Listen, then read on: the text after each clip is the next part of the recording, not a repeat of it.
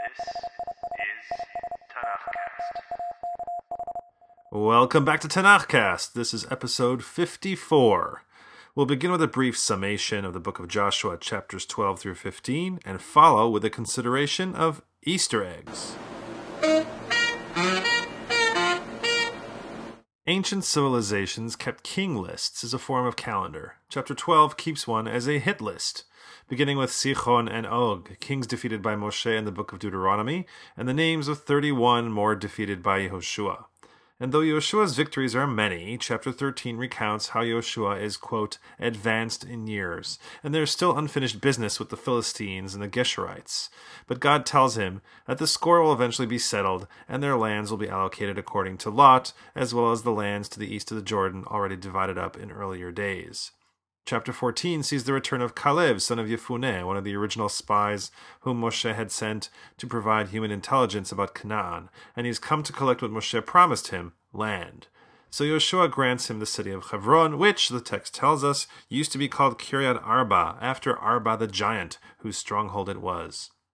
Caleb would use his city as a base for further attacks against the remaining Anakim, the giants, striking out against Sheshai, Achiman, and Talmai, before heading to Kiryat Sefer, where he pledges his daughter Achash's hand in marriage to the man who captures the city.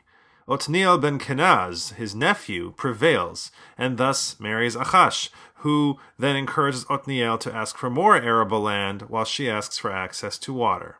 The rest of chapter 15 lays out the borders of the tribe of Yehudah and indicates that even with all towns and cities that fell into Jewish hands, one indigenous people remained firmly ensconced in their walled city, Jerusalem, the Jebusites, who live there, quote, to this day.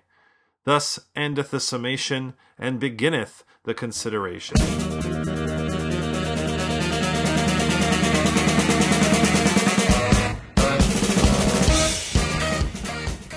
To this day, I'm not so sure about the connection between Easter eggs and bunnies, but I'm sure about the connection between Easter eggs and popular culture.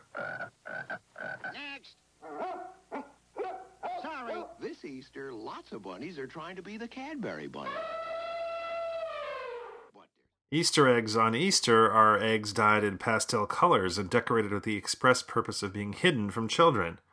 The Easter egg in popular culture, most broadly defined, is an intentional inside joke, a hidden message or feature that only the keen of eye will uncover.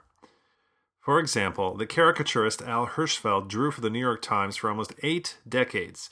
His subjects were the various individuals who populated pages of America's newspaper of record, such as Liza Minnelli, Muhammad Ali, the Beatles, or Carol Channing, to name a few. Um, after the birth of his daughter, Nina, Hirschfeld hid his daughter's name in his drawings. Nina would appear in a sleeve or a hairdo or somewhere in the background. Next to Hirschfeld's signature in the lower right hand corner, he would write a number indicating to the viewer how many Ninas were hidden in the drawings. I'll link to some examples of Hirschfeld's work at the show page and at thenextjew.com. Other artists in different media would embed Easter eggs in their work, like Diego Rivera, who would include himself in his murals. Alfred Hitchcock made cameo appearances in his movies. Stan Lee makes a cameo in every Marvel movie ever released. Walt Disney embedded various hidden Mickeys throughout the many Disney parks.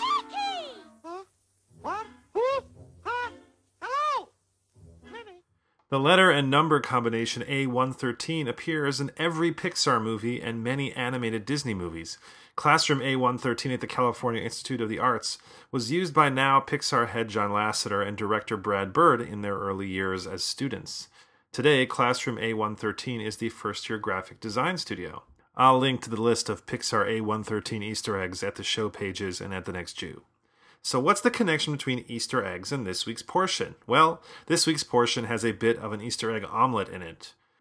First of all, the hunt isn't all that hard, but if you have a broader perspective and an eye for plot devices, then the hidden eggs inside chapter 15 are revealed. Second, the hidden bits have to be assembled to form the egg. I'll explain. First, we have the introduction of Otniel ben Kenaz. He merits mention here as the heroic Judahite who steps forward to seize Kiryat Sefer and in so doing gets the daughter of Caleb as a prize. Incidentally, he also happens to be Caleb's nephew, so they're keeping it in the family. Otniel will return later in Judges 1 when this whole story is repeated with some slight variations, but this is not the Easter egg. Years after Yeshua's death, when as predicted the Jews whore after local idols, and as Judge 3 reports, God punishes them by letting them fall under subjection to the rhymiest local king Kushan Rishataim, the king of Aram Naharaim in Mesopotamia, for eight long years. It is then when Otniel returns and commands four whole verses about how he rallies the troops and overthrows the yoke of Kushan Rishataim, the king of Aram Naharaim, and in so doing buys forty years of peace for the Jews until his death. Which is not a bad deal at all, by the way. But as I said, Otniel's early appearance is not the whole Easter egg. It is what Kalev dares and Otniel accomplishes that is the yolk.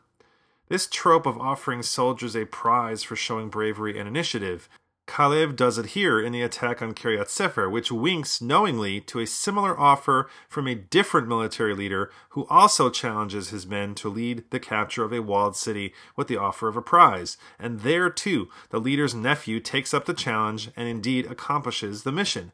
Which leader is that? And who is his nephew, you wonder? Well, chapter 15 provides a hint the white part of the Easter egg in the concluding verse of the chapter, telling us that all the city states in the land of Judah all fell into the hands of the Jews except for one, Jerusalem, which, quote, the Judahites were not able to dispossess, and the Jebusites have dwelled alongside the Judahites to this day.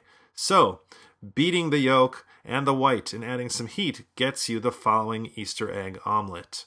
Otniel's story here mirrors the story of Yoav ben Sruya, David's nephew, who earns a prize for valor from his uncle when he seizes the Jebusite city of Jerusalem, David's future capital. Otniel, however, is a very different egg than Yoav. Precisely how different, we'll have to wait for a later episode on the Book of Samuel.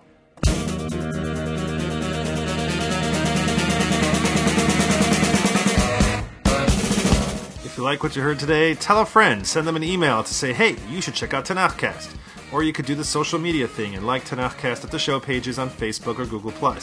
Or you could leave a kind word in the comments section at thenextjew.com. Or write a brief review at the iTunes Store. Or find Tanakhcast at Stitcher Smart Radio or SoundCloud and leave a kind word there.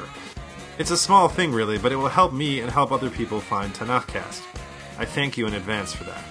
And encourage you to come back and join us next week ish for episode 55 when we continue with the book of Joshua, chapters 16 through 19.